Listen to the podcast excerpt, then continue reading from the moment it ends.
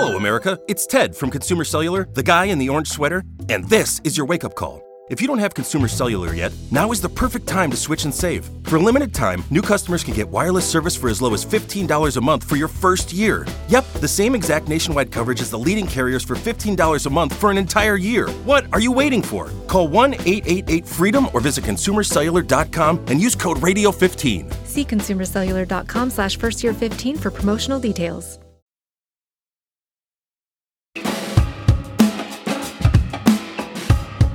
Die Frage, die jetzt immer drängender wird, ist, wie kann man die Lernlücken wieder aufholen? Bleibt der Lernstoff von Schülern gerade auf der Strecke?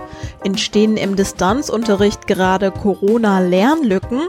Die Grünen machen jetzt einen Vorschlag, der Abhilfe schaffen soll. Kernidee, Pauken in den Ferien. Was es damit auf sich hat, hört ihr im Aufwacher am 28. Januar. Ich bin Anja Wölker. Los geht's. Bonn Aufwacher. News aus Bonn und der Region, NRW und dem Rest der Welt. Möchtet ihr unsere Arbeit und diesen Podcast unterstützen, dann gibt es zwei Möglichkeiten. Hinterlasst uns gerne eine Sternchenbewertung bei Apple Podcast oder ihr schließt gleich ein RP Plus Abo ab. Darüber würden wir uns riesig freuen. Und an dieser Stelle ein großes Danke von uns für eure Treue.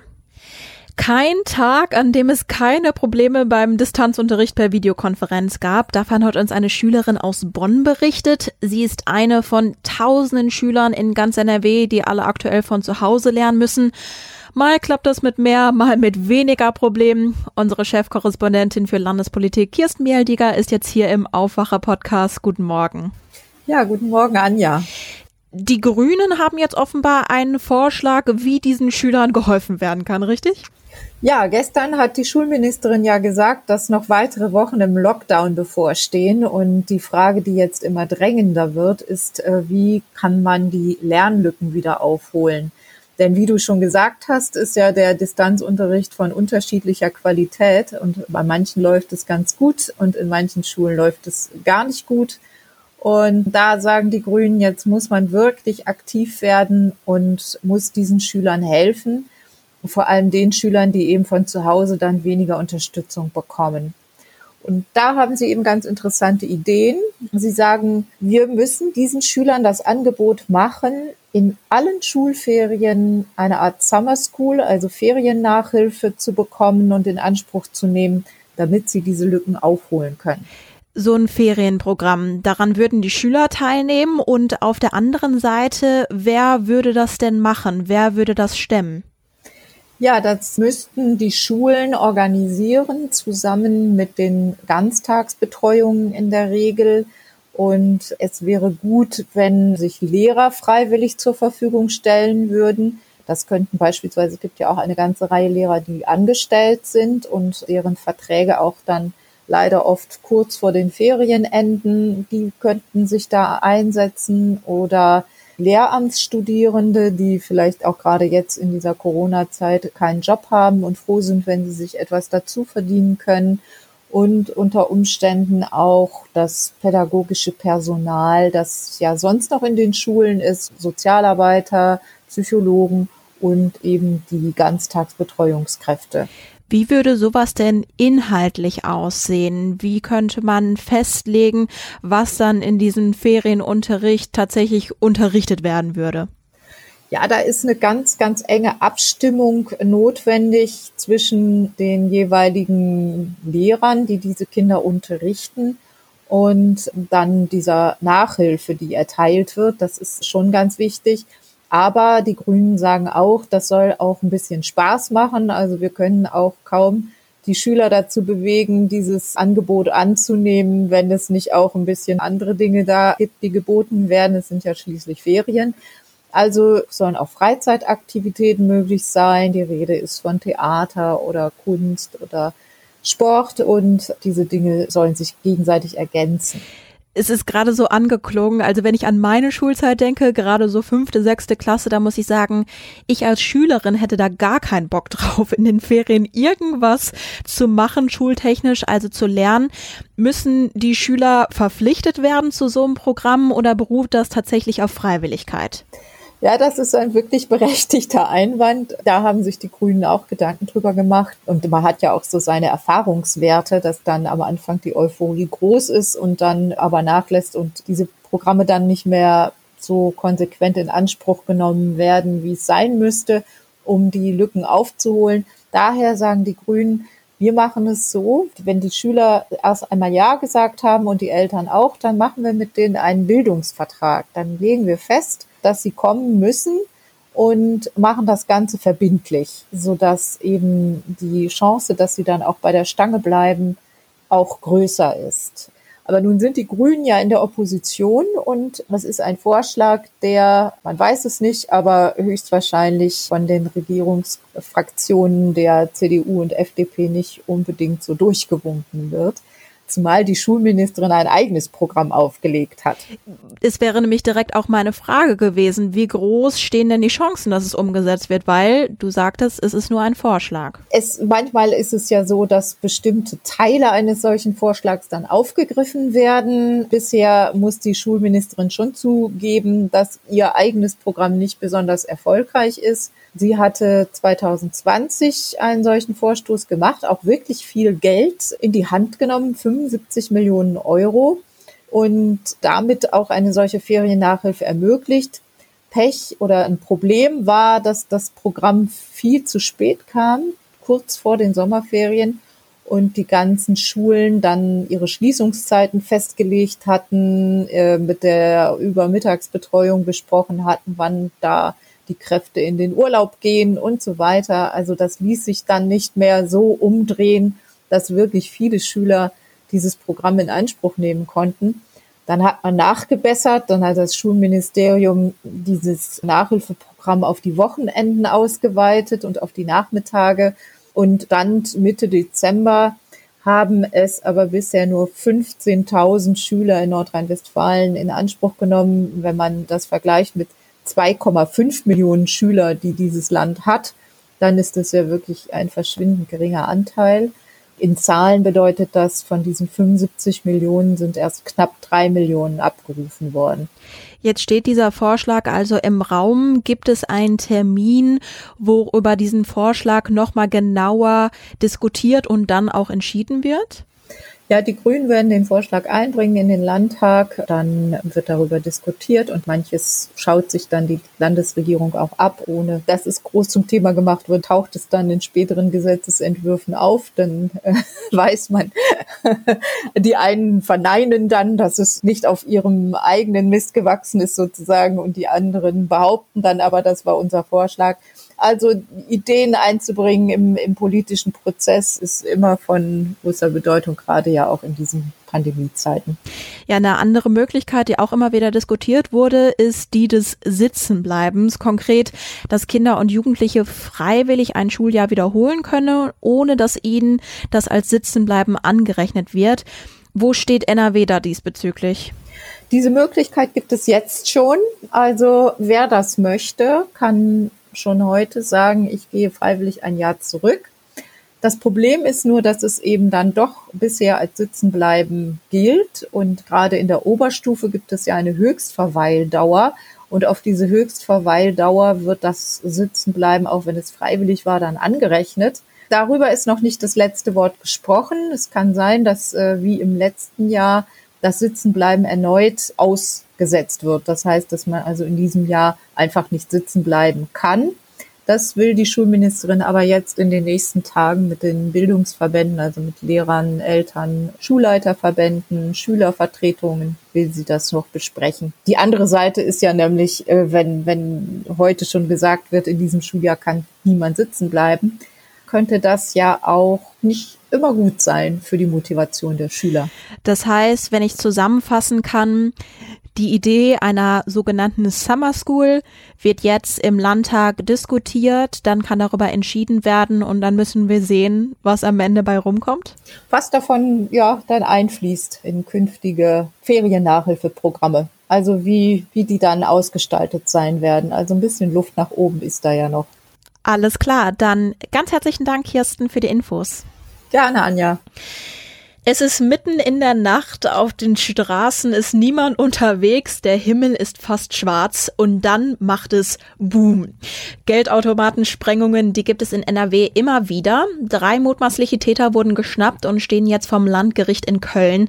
Meine Kollegin Claudia Hauser verfolgt von uns den Prozess. Claudia, was wird den Angeklagten denn alles vorgeworfen? Hallo Anja.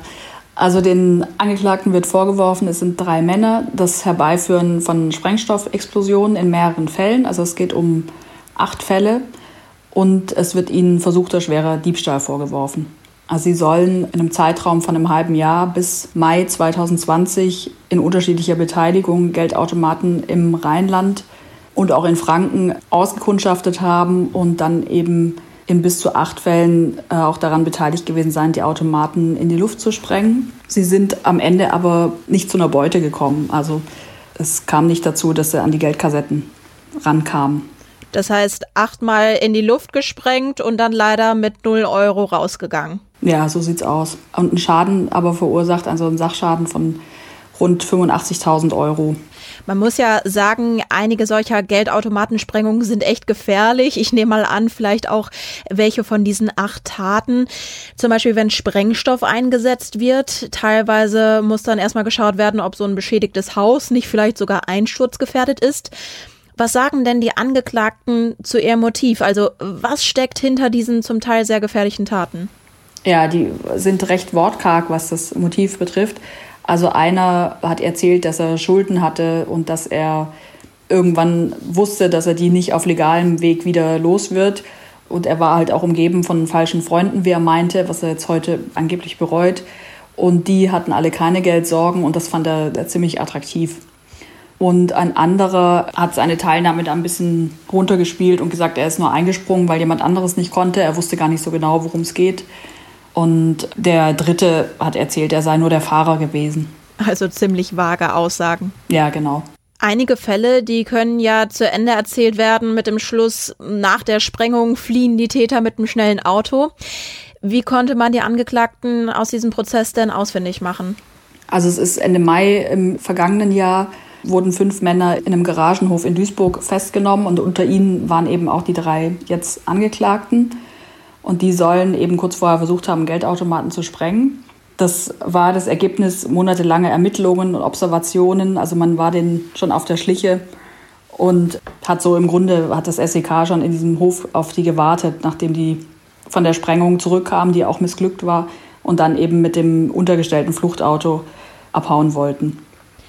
Laut dem Landeskriminalamt in NRW steckt hinter vielen dieser Sprengungen ein Kreis von 300 bis 400 Menschen, die besonders oft in den niederländischen Städten Utrecht, Arnheim und Amsterdam leben. Gehören diese drei Angeklagten auch womöglich zu diesem Kreis? Ja, was du ansprichst, ist die sogenannte Audi-Bande, also hunderte Leute, die in so einer losen Gruppe zusammen sind und sich immer wieder in unterschiedlicher Konstellation zusammenfinden, um eben diese Automatensprengungen zu begehen in NRW. Und ob diese Angeklagten jetzt dazugehören, kann man nicht sagen. Also das war im Prozess jetzt noch nicht Thema. Und die werden, denke ich, eher nicht zugeben, was man ihnen nicht beweisen kann, so wie es jetzt sich heute dargestellt hat es könnte vom Profil her passen. Die kommen auch aus Utrecht und hatten auch ein Audi, aber ist schwer nachzuweisen. Wenn man bei der Rheinischen Post nach Geldautomatensprengungen sucht, dann findet man zig Artikel. Täter wollen Geldautomaten in Mönchengladbach sprengen, in Tönisforst, in Krefeld. Also Einzelfälle sind diese Taten nicht, oder? Nein, auf keinen Fall. Also es gab letztes Jahr auch einen, einen Rekordwert. Da gab es 175 Explosionen in NRW. In 60 Fällen konnten die Täter aber nur Beute machen. Und in 115 Fällen hat eben die oftmals inzwischen nachgebesserte Panzerung der Automaten dem Ganzen Stand gehalten und sie mussten ohne Beute flüchten. Deshalb es ist, kommt sehr oft vor, vor allem eben in Grenzregionen, da die Banken aber auch immer mehr ihre Automaten sichern und aufrüsten, wird es eben auch für die Täter immer schwerer. Nur sie rüsten auch auf und nutzen ja deshalb jetzt häufiger harten Sprengstoff und nicht mehr nur diese Gasgemische. Dadurch kommt es halt auch zu mehr Kollateralschäden dann. Das heißt, wenn ich es richtig verstehe, man kann das eben nicht in ein Verhältnis setzen. Nur weil es viele Taten gibt, heißt es nicht, man kommt leicht an Geld, sondern es gibt zwar viele Taten, aber viele Taten sind auch vergebens, weil eben keine Beute ja erbeutet wird. Ja, genau. Mittlerweile wird es schwieriger. Eine Zeit lang war es aber mit Sicherheit so. Also da dauerte eine so eine Sprengung vielleicht drei bis fünf Minuten und der Ertrag war natürlich riesig, wenn so ein Automat voll war. Und jetzt im Laufe der Jahre rüsten die Banken eben auch nach und versuchen, sich besser zu schützen. Dann ganz herzlichen Dank, Claudia, für die Infos. Gern geschehen. Kommen wir nun zu den Nachrichten aus Bonn und der Region. Der Stadt Bonn ist eine schwere Datenschutzpanne unterlaufen. Drei Tage lang haben Bonner Bürger, die in Quarantäne müssen, neben ihrer Quarantäneanordnung auch die eines fremden Menschen bekommen, samt aller dort aufgeführten Daten. Wie viele Menschen davon betroffen sind, kann die Stadt nicht sagen. Die Ursache des Fehlers liegt wohl im doppelseitigen Druck. Demnach haben die Betroffenen auf der Rückseite ihrer Quarantäneanordnung auch die Anordnung für andere Personen erhalten.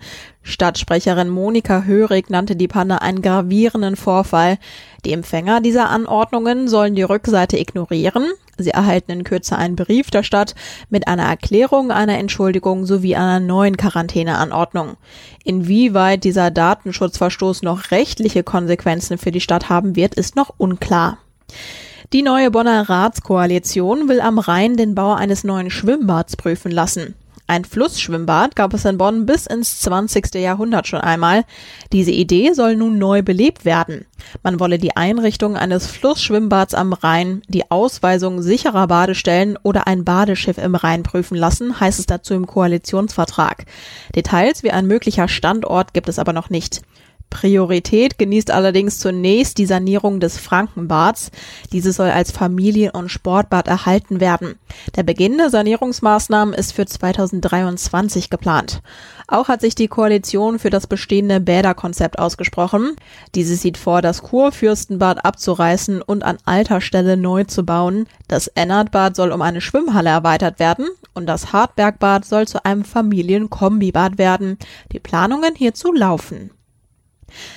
NRW-Gesundheitsminister Karl-Josef Laumann hat den Hennefer Bürgermeister Mario Dahm bei einer aktuellen Stunde im Landtag scharf kritisiert. Hintergrund ist die Impfung gegen das Coronavirus. Der 31 Jahre alte Hennefer Bürgermeister hatte sich im Januar impfen lassen, nachdem Impfdosen bei einer Impfaktion in einem Pflegeheim übrig geblieben waren.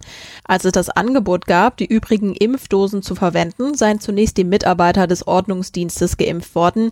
Danach seien laut Dahm die die Personen in Leitungsfunktionen an der Reihe gewesen. Zu diesen gehört auch der 31-Jährige. Gesundheitsminister Laumann attackierte im Landtag nun diejenigen, die sich in der Impfkette vorgedrängt haben und sich nicht an die landesweiten Vorgaben gehalten haben sollen. Dabei nannte er den Hennefer Bürgermeister Dahm auch explizit. Neben dem Hennefer Bürgermeister hat sich im Rhein-Sieg-Kreis auch Wachtbergs Bürgermeister Jörg Schmidt bereits impfen lassen. Im Zoo Neuwied ist die Tigerdame Kimberly nach einem Angriff eines anderen Tigers gestorben. Kimberly war erst im November aus Magdeburg in den Zoo Neuwied gekommen, um dem bisher allein dort lebenden Tiger Ivo Gesellschaft zu leisten und für Nachwuchs zu sorgen. Anfang dieser Woche wurden die beiden Tiger dann erstmals zusammengebracht. Dabei kam es allerdings direkt zu einem Angriff. Tigerdame Kimberly erlitt mehrere Bissverletzungen. Ein Tierarzt untersuchte die Großkatze direkt. Die Verletzungen schienen aber nicht nicht lebensbedrohlich zu sein. Zwei Tage später starb aber Kimberly, wie dazu am Mittwoch mitteilte.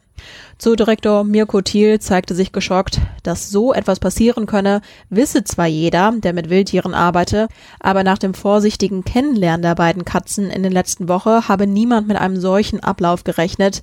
Der Zoodirektor selbst machte keinem beteiligten Tierarzt oder Tierpfleger einen Vorwurf. Die Tiere seien intensiv beobachtet worden, die Zusammenführung gründlich geplant und auch die Trennungsversuche durch die Tierpfleger vor Ort nach der Attacke seien schnell erfolgt.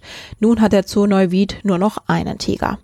Und das sind die Meldungen im Überblick. Einen Vorschlag der Grünen zu den Schulen habt ihr schon gehört. Heute Vormittag wird im Landtag in Düsseldorf dann im Gesamten über die Schulpolitik in der Corona-Krise diskutiert. Wie geht es weiter? Die Parteien werden über den richtigen Weg streiten. Im Mordprozess um den Tod des Kasseler Regierungspräsidenten Walter Lübcke wird heute ein Urteil erwartet. Angeklagt ist der 47-jährige Stefan Ernst. Er soll Lübcke im Juni 2019 auf der Terrasse von dessen Wohnhaus erschossen haben. Außerdem ist Markus H. wegen Beihilfe angeklagt. Er soll Ernst politisch radikalisiert haben. Die Bundesanwaltschaft hatte in ihrem Plädoyer lebenslange Haft und anschließende Sicherungsverwahrung für Ernst und neun Jahre und acht Monate Haft für H. gefordert. Im Bundestag wird Verkehrsminister Andreas Scheuer heute als letzter Zeuge im Untersuchungsausschuss zur gescheiterten Pkw-Maut vernommen. Der CSU-Politiker war im Herbst letzten Jahres schon einmal befragt worden. Im Mai oder Juni soll es einen Abschlussbericht geben. Der Blick aufs Wetter. Heute sind viele Wolken unterwegs, auch Regen ist drin. Im Sauer- und Siegerland startet der Tag teils auch mit kräftigem Schneefall oder Schneeregen. Die Temperaturen liegen in NRW zwischen 4 und 10 Grad. Ähnlich sieht es morgen aus. Es ist bedeckt und regnerisch bei ähnlichen Temperaturen 3 bis 10 Grad. Und das war der Aufwacher am 28. Januar. Ich hoffe, er hat euch gefallen. Habt einen schönen Tag. Bis dann. Mehr Nachrichten aus Bonn und der Region gibt's jederzeit beim Generalanzeiger. Schaut vorbei auf ga.de.